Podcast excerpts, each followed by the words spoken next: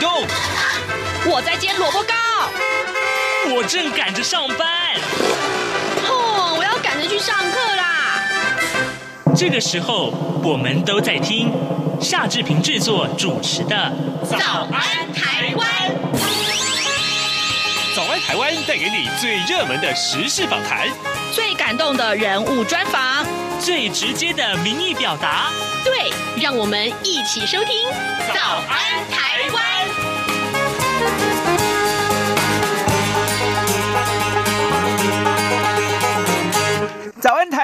我是夏志平。今天是二零二零年的八月二十七号，星期四。哎，今天呢，刘必荣时间这个单元里面呢，志平要为您连线东吴大学政治系刘必荣教授。我们请刘老师为我们分析最重要的国际外电。那这个礼拜我们可能要锁定的一些重大的新闻，包括了美国总统大选。呃，其实，在接下来呃年底之前就要这个投票了，所以呢，最近最热门的话题当然。就是美美国总统大选，而另外呢，俄罗斯、白俄罗斯两个国家的情况，我们也会为您关注的。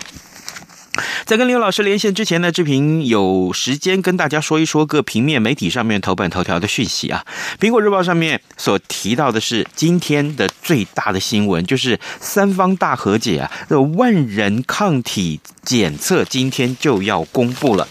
苹果的头版头告诉我们说，纷扰多时的彰化万人血清抗体检测计划，今天终于要公布其中报告了。合作的彰化县卫生局、台湾大学的公共卫生学院和之前呢呼吁没有需要盖牌延后公布的中央流行疫情指挥中心，都会派员出席。而根据苹果日报独家所掌握的摘要报告显示，呃，推算呢整体检测阳性个案的比率大概是万分之个位数。那专家就分析说，如果阳性率很低的话，证明社区是没有发现大量隐藏确诊个案，那么防疫的这个策略是奏效的，那么应该要持续的推动才对。这也是今天大家最关注的这一则讯息。就看待会儿我们看到这个呃整个啊公布的结果是什么啊，就就可以有一个最全盘的了解了。而《中国时报》上面提到，同样也是这件事。不过呢，它的标题是比较大，就说之前呢，记得这个纷争嘛。那么，呃，卫福部长陈时中为了盖牌说而道歉，这是昨天的这个讯息。我们看到，呃，《中国时报》上面所提到的这个内文啊，其实也差不多。原本要胎死腹中的台大公卫学院跟彰化县卫生局合作的万人血清研究报告，今天大转弯了，将会携手中央流行疫情指挥中心一起。公开报告内容，而根据指出，这份报告一共调查了大概有四千八百人，最后发现有四名曾经感染新冠肺炎的个案，其中三个人是接触者，一个人是居家检疫者。那推论血清抗体阳性率是。呃，这个只有千分之一啊！专家表示说，这调查显示了台湾社区真的很安全。这也是今天《中国时报》上面的头版头条讯息，跟《苹果日报》两个呃同样性质的内容，但是数据各有不同。好，这是提供大家做参考。另外，在《联合报》的部分呢，提到的是呃呃这则人事消息啊，考试院的新任正副院长以及考试委员九月一号就要上任了。总统府昨天发布了总统令啊，特任总统府副秘书长刘建新为考试院的秘书长，从总统核心幕僚转进考试院，备受外界瞩目。呃，这个准考试院的院长黄荣村他说呢，是他邀请刘建新加入考试院团队的，最后也获得了蔡总统的同意。为什么我们会特别来讲这则新闻呢？其实，呃，过去跑新闻的时候，曾经呃跟呃刘建新副秘书长大概。有一点点接触啊，那么刘建新他透过了脸书表示说，年初大选之后没有几天，他就向蔡总统请辞了。那么原因并不复杂，单纯是因为这个职务做得很久啊，那左思右想，他领悟是。到了这个该交棒的时候了。除了这次的讯息之外，今天大家也都很关注的是，在台湾南部的豪雨啊啊，今天的雨势会更强劲，所以呢，请大家特别严防豪大雨。现在时间早晨的七点零四分五十八秒，我们先进一段广告，广告过后马上就回到节目的现场来。有的时候，我们以学历断定高下。有的时候，我们用肤色区分他人；有的时候，命运不是自己主宰。每周一到周五晚间六点半到七点，就要听晚报与您聊新闻、谈生活、听故事，打破同温层，听见另一种声音。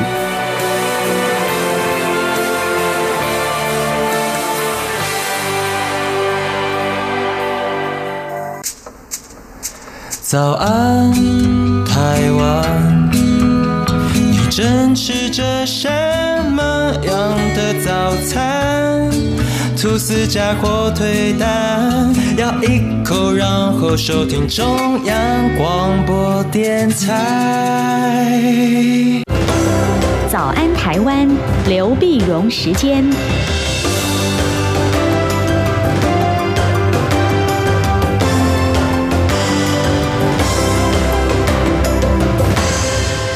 里是中央广播电台台湾之音，您所收听的节目是《早安台湾》，我是夏志平。此刻时间早晨七点零六分十九秒啊，来，我们要为您连线东吴大学政治系刘碧荣教授，我们请刘老师为大家来分析最新最重要的国际外电。老师您早，早，各位听众朋友大家早，谢谢老师再度与我们的连线。老师，我们首先来看一看美国总统大选吧。这个最近这几个礼拜，美国总统的这个大选的讯息是非。非常非常的多哦，我想先请您来，呃，也许之前我们的听众并不是非常呃没有在 follow 这些讯息，这样子好不好？呃，民主党跟共和党两党的党代表大会都分别已经推派代表了。那么到底今年年底的美国总统选举是由谁来对垒？而且更重要的是，目前到底谁的民调比较高呢？我们请老师先为我们介绍一下。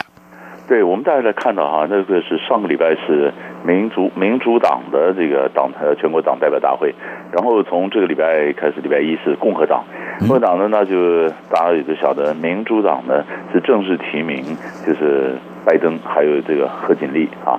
那拜登呢是呃奥巴马时候的副总统，那年龄也很大了，七十七岁，七十七岁呢，那么贺锦丽呢？呃，他是这个少数族裔，他是呃牙买加的这个黑人和印度人的一个后裔，然后又取了一个中文的名字啊。那么，那么他这个五十五岁，所以他有。这这两个，我们刚才讲说，他有这个年年龄的这个互互互补啊，性别的互补啊，啊，而且而且他们的地域啊，一个是东北，一个是呃加州这边的这个地域上的一个互补，呃，这是民主党推出来的这个阵容。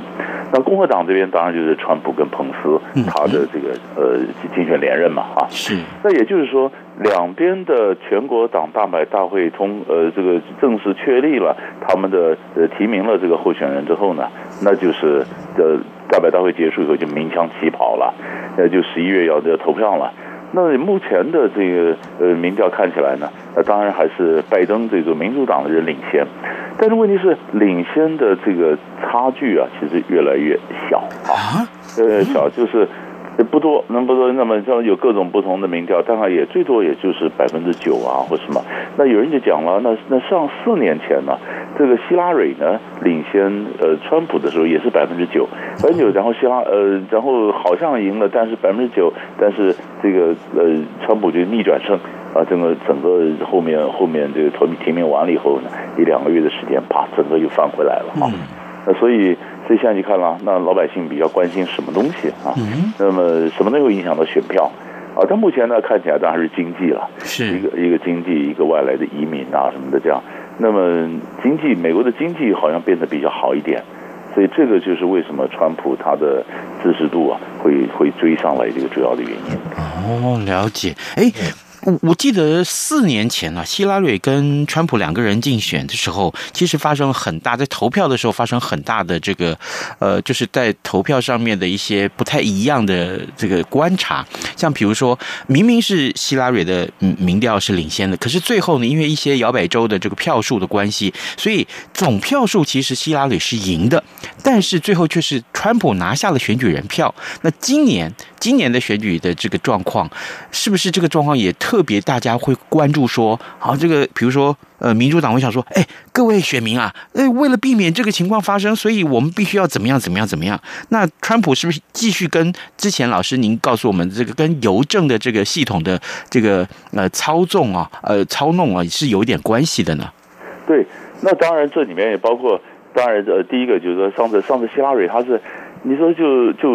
一般来讲的，他得票数比较高，但是美国的总统选举就是看选举人嘛，你得票集中在哪些州？可是呢，选你得票很高，但是你选举人也就这些这些人了啊。那么就是就策略上，就总投总得票数呢，但希拉里高，但是选举人的这个票数选起来以后，但是川普就赢了，所以希拉里非常不甘愿嘛，不甘愿，所以他就呼吁说，这次他不要再重蹈覆辙哈。那么应该你要想办法，大家民主党要要多一点人啊。呃，那那么当然，那那当当然，这里面就看到很有意思啊。你说在这个希望的得票率能够冲高一点，呃，冲高一点才能够避免这种情形嘛。那么在这里，那当然得票率，当然你说你刚刚讲说，我们上次也谈到说邮政，邮政呢，很多人就是呃这个通信投票，通信投票呢。通信投票，那么川普呢，本来进行各种的邮政改革，呃以改革之名，事实上，那民主党就说，你就让这个这个，比如说我我今天投票，那你让这个发分发的这个信件的这个机器，你也把它移走了，人工又严重不足哈，那那么那那那你说这个这个投票，就算多少人多少人透过邮政的这个呃通信投票，结果到时候。算不出来，或者这里面可能引起争议啊。那民那共和党就那里面常常有什么争议，可能你比较容易做票或者什么，反正各有不同的说法。那不能说法，那当然也有人讲说，哎，那是有外国势力来影响到邮政的这个投票呢，呃，投通信投票。后来美国的情呃这个呃 FBI 什么调查说，呃，应该没有外国势力，没有外势力。后来在各压力之下呢，在邮政改革或或者所谓的这个呃组组的这些就改革的事情就暂停了。啊，要不然的话，你说民民主党会继续攻击，继续攻击。但是很有意思的就是，共和党这一次呢，几乎都是分裂的啊。所以你看，这共和党，共和党你在在民主党的这大会里面，因为共和党过去一些大佬，然后像国务卿鲍尔啊，什么都跑去在民主党里面去讲话。那 那共和党这边，呃，选提名川普之后呢，同一天有二十七个前共和党的国会议员宣布说，我加入民主党那边去支持拜登。啊，那这上个礼拜呢，七十几个前安全官员，那么就是联邦调查局局长啊，前联邦调查局长、前中央情报局局长啊等等，他们也说这个川普是破坏民主什么的，我们支持拜登。啊，那很多知识分子呢，嗯，也都在报上发表文章，对美国民主感到非常忧心啊。很多人甚至在川普的这个竞选或者共和党的讲话里面，你发现都是他们家自己人在玩，因为不和的人就出去了，不去了，所以讲话就是什么他 他儿子啊，他什么，就是都是他自己亲信自己在玩。而且有人讲说，哎，你那个讲话是谎话连篇，哪些数据是错的，哪些指控是错的，哪些自我包装是错的啊。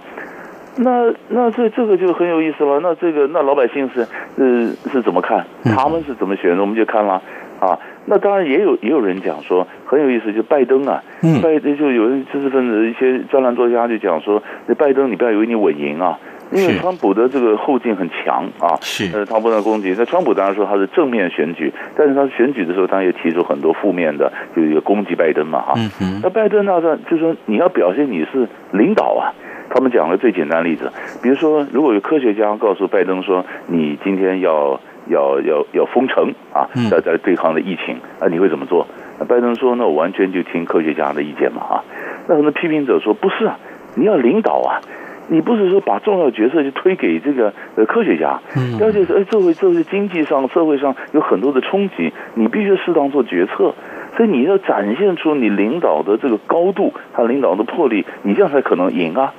啊，那也有人讲说，哎，如果真的再选下去的话，万一拜登什么问题？哎，你有没有想过他的副手是个女性、有色人种、少数民族？啊，美国是这样准备好了要接受这样的一个一个一个人，万一有一天他当总统呢？嗯，啊，这样子一想一想以后，哎，这个票就开始犹豫了。而且他大大部分百分之七十的选民是白人呐。啊，那你你你讲出来，那白人里面。还有拉丁裔白人少数民族，拉丁裔里面支持川普的比四年前多了一点，啊，所所以这个里面真正选出来是什么样的变数，其实其实还不知道。是，所以所以美国选举就就很有趣。虽然多少人希望说美国能够回归正常，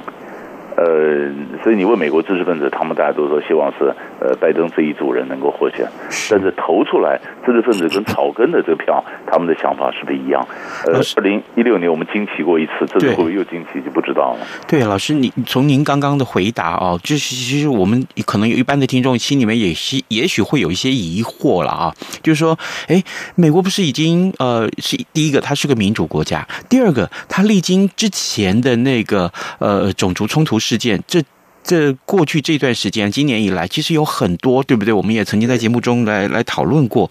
可是历经这样子的情况之下，难道对美国人投票选出自己的领导人、自己的总统，难道没有半点的这个警惕吗？或者说是在种族问题上，大家没有反省吗？因为种种族警惕，那当然是大家觉得啊，你你你，当然黑白的问题就蛮严重的。你看最近威斯康星那边又发生过类，这这刚刚才前几天又发生的事情，黑人被人在背背后开枪嘛啊。那你说像这样的一个情况呢？那也有一些白人私下的就表示说，民主党操控的这个议题有点过头了。啊，甚至很多民主党议员不是认为，以前我们在画面上看到单膝下跪，然后好像跟黑人道歉啊，然后一路反省，甚至反省到他们开国先贤，比如说杰弗逊总统或谁总统他们以前是不是也蓄了黑奴，或者怎么样？哇，那你叫无限上纲，然后你要对黑人怎样的道歉？那白人嘴巴里不讲，心里想说天哪，那这样子下来不没完没了。所以这也有人讲说，也有这种白人内心的会一种反弹。啊，那这种这种反弹是什么样？呃，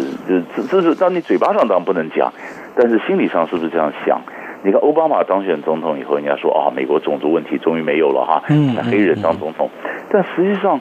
不是啊，他们心里还有的人白人愤愤不平啊。对，那还有很多白人，这个这个就有些就包括奥巴马说，哎，芝加哥是不是申请奥运？因为他的这个家乡，那很多白人就说，那我们才不要支持呢。啊，那就就这样，那很多白人就准备移民。所以美国人的白人也很郁闷。那黑人当总统的时候，他们想移民。那事实上从小布希的时候，单边主义，他们不太喜欢他的政策，很多人不太小布希也想移民。后来黑人上来也想移民，黑人完了以后呢，总希望有点正常了吧？呃，结果又来了一个疯子，啊，呃，又想移民。所以美国人讲说有没有比较正常一点的人？呃，所以所以这是这就很多这私下有很多不同的想法，不同的批评。那这些可能我们从外我们做外国人的角度来看，我们就很很仔细看他最后会怎么反映在 最后投票的一个结果上面。是哦，真的这个要看美国总统大选，能观察的角度太多了啊，真的是太多了。所以呢，呃，我们就要请老师持续我们关注了。各位听众，今天早上志平为您连线的是东吴大学政治系刘碧荣教授，我们请刘老老师在节目中跟大家首先关注美国总统大选最新最热门的一个进展，同时你也看。了一下，呃，今天算是用比较长的时间来观察每一个面相啊。老师，接下来我们看到上礼拜您跟我们提到过的白俄罗斯的动荡啊，当然这个六度当选总统的卢卡申科啊，这个那现在这有人走上街头，听说是走上街头的人数还蛮多的，这情况很热烈呢。对，因为他的抗议已经抗议了一两个礼拜了啊，两个礼拜呢，本来以为说前一阵子这个逮捕之后呢，那么结果应该会呃这个会震慑住一些人，但是但是没有，他们还是继续说，基本上在继续抗议。那么鲁鲁加申科呢，当然也非常的生气，所以他后来出现的一个画面，他都带着自动步枪啊，穿着穿着防弹衣、自动步枪，然后他说啊，我跟你一夫干到底啊。那你那最最主要的一些，他是跟这个呃俄罗斯普京啊那边去进行诉求，他希望俄罗斯要支持他。最主主要的原因，他从地缘政治来看啊，他你看看西方的像围堵俄罗斯，你波罗的海三国啊，你乌克兰啊，但是你看着俄国西边波罗的海三国乌克兰，那现在西方就一个缺口就是白俄罗斯。如果白俄罗斯倒向西方这边，刚好合龙就围住了这个这个俄罗斯，所以你你俄罗斯呢不支持我吗？啊，那么那那么欧盟呢，当然也警告俄罗斯，这个白俄罗斯不是乌克兰。你说你说你入侵了乌克兰，后来你把克里米亚拿拿走了，那你现在不能不能不能再来。所以俄罗斯当然也也是警告这个呃这个这这个批评他这个反反对派的这个这个领袖那个那个那个女性呃季哈诺夫斯卡娅，季哈诺夫斯卡娅说，你这躲在立立陶宛，就你讲的话根本就就是就是你你你也没有要对话，你怎么会根本不正面嘛啊？他也警告，就是俄罗斯也告诉西方说，你们也不要介入。这西方也没有介入，俄罗斯也没有介入，在双方就施加压力，就是希望这个事情能够怎么样的和平解决。那鲁加申科呢，在这种情况下呢，他用的方法就是消耗战，他慢慢跟你耗，他也而且他不是大规模的去镇压，因为你想大规模的镇压，嗯，非常暴力的镇压，然后人们必然反弹，必然反弹以后，国际上一势力介入，那他就垮掉了。所以他现在用的改变策略，用的方法是慢慢跟你去磨。他也许呃选择性的逮捕这一两个人，那在然后就开始去怎么审讯啊，然后怎么施压力，他也不用大规模的镇压，就耗看谁耗的久。那你说在这种情形，你说民不与官斗，呃，老百姓到底你说到底在经济又不好的，又是疫情的这种压力之下，能够走上街头，到底能撑多久呢？对，呃，对你如果撑不了多久的话，那是他这这鲁加申科一方面，他降低他的这个。强度，他们他是选择性的逮捕，但他还是不让步，他是讲了一些语言不详的让步，说可能呢怎么样，就是我怎么样修宪，修宪以后限制总统权力或什么，他讲出来也没有具体的承诺，也没讲嘛，就画个大饼，画个大饼，然后开始就跟你消耗战，所以我们这也变成一个很好的一个个案研究，就是他等于是欧洲最后一个一个专制独裁一个强人，那他怎么保住他的位置呢？他也晓得，只要他一强硬的话，国际压力一来，一制裁一来，那什么的就就就就玩不下去了。嗯，慢慢耗，最后老百姓可能不了了之。所以很可能，如果真的是这样子的话，那鲁加申科当然也保住了他的位置。那么这一个可能是乌克兰呃这个白俄罗斯的革命呢，又是一夜没有翻过去的历史啊。嗯，没翻过去。一页没有翻过去的历史啊，这这句话真的非常非常值得大家一起来深思，真的很棒很棒啊！啊，好，这个各位听众，今天早上志平为您连线东吴大学政治系刘碧荣教授，我们请了刘老师，他刚刚呢为我们来啊解说有关于白俄罗斯目前最新的状况。事实上呢，呃，白俄罗斯它的地理位置，还有就是它在这个国际地位上面啊，真的是非常非常重要，因为因为这呃关系着整个国际。现实的一些呃平衡，老师，我们既然刚刚有提到俄呃白俄罗斯里面有提到这个普丁啊，有俄罗斯的情况，我记得上个礼拜啊，这就看到这样的新闻，我觉得很匪夷所思。在我们看来，就是说这个俄罗斯里面只要是反对派啊，呃，好像这个人物，这个反对派的领袖都会中毒，变成一个一个共同的现象，这还蛮值得大家来观察的，对不对？嗯。因为因为他们在觉得说你暗杀暗杀了什么的，呃，好像就是俄罗斯的传统啊，就是不管你是反对派领袖，或者我怀疑你是便捷的情报人员，嗯啊，也许你本身是双面谍，你帮俄罗斯，呃，结果你也去帮英国或什么，这样怀疑你不忠诚，那俄罗斯的传统就把你去下毒啊，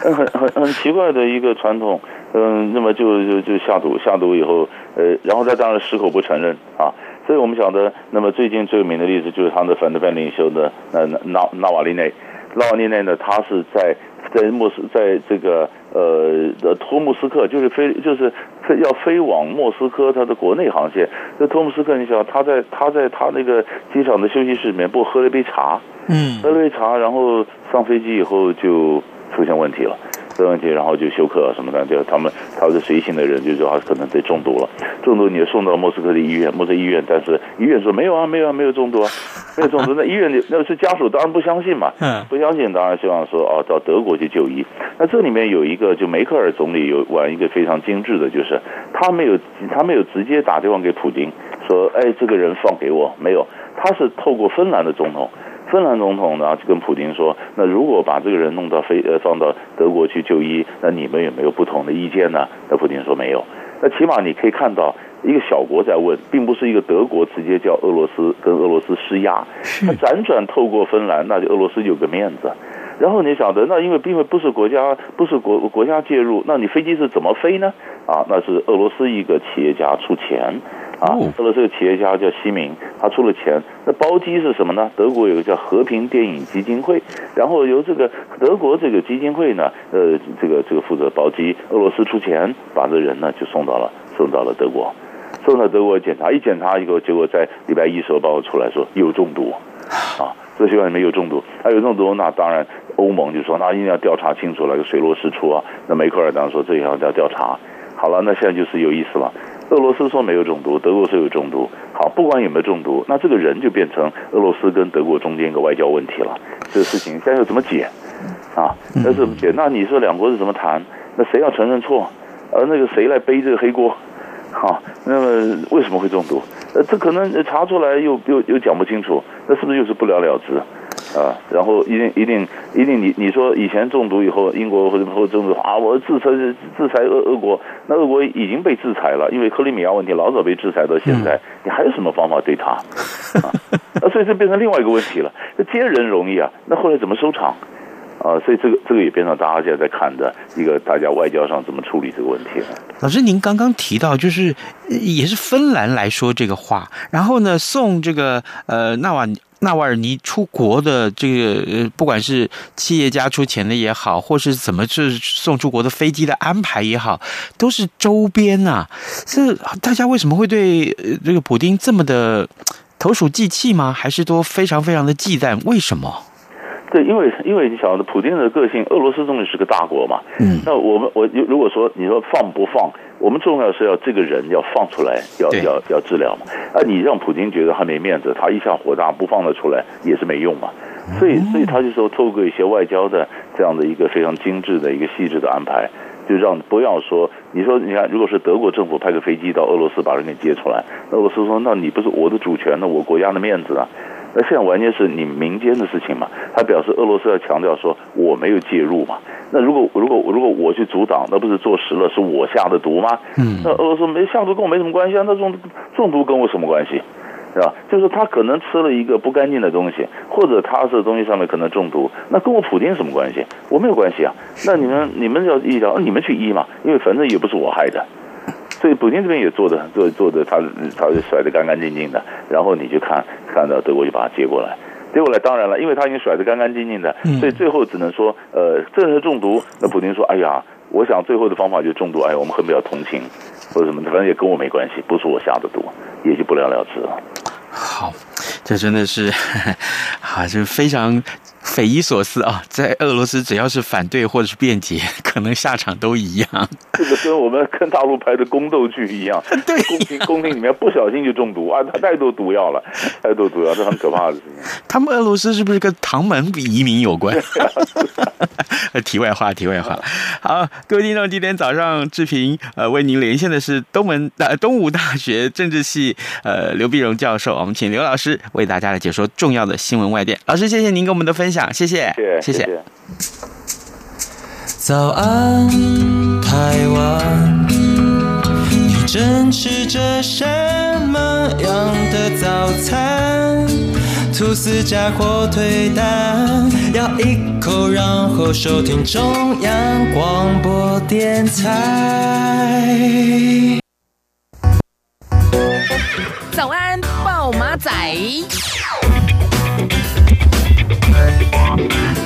好，这这里是中央广播电台台湾之音，您所收听的节目是《早安台湾》，我是夏志平。此刻时间早上二十呃七点二十八分零七秒啊，我们赶快来看一下今天还有哪些重要的新闻大事。今天啊，呃，这个两家财经报纸的头版头条通通就是通通都是这一则啊，华为催货半夜急扣台湾的产业链，就是供应链了啊，要赶在九月十四号之前囤料。事实上呢，嗯。呃，华为这个呃，根据这个日经新闻的报道，知情人士透露，美国扩大封杀华为嘛，那已经导致华为陷入混乱的求生模式，现在正在积极囤积零组件库存。那近来更常常是在凌晨四点致电给供应商啊，或者在半夜召开视讯会议。根据了解呢，大立光啦、联发科啦，还有联咏啊这些个供应链的厂商，都是华为催货的对象，甚至连半成品。都不放过。好，这个坦白讲，这个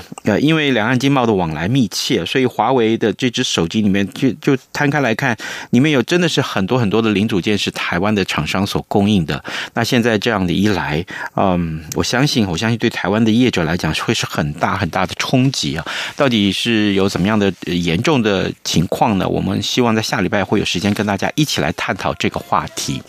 好，另外呢，就是当然今天的重点就是这彰化县的这血腥报告啊，这个团体的这个呃调查的结果的披露，那么是不是真的如《中国时报》上面所说的内容呢？还有就是在这个相关的结果出现之后，专家的回应又是什么？我们都会为您关注的。欢迎您随时锁定中央广播电台的各节新闻，或者是我们的官网来看新闻。好，今天节目时间也到喽，志平就跟您说拜拜，咱们明天再见喽。一样被丢弃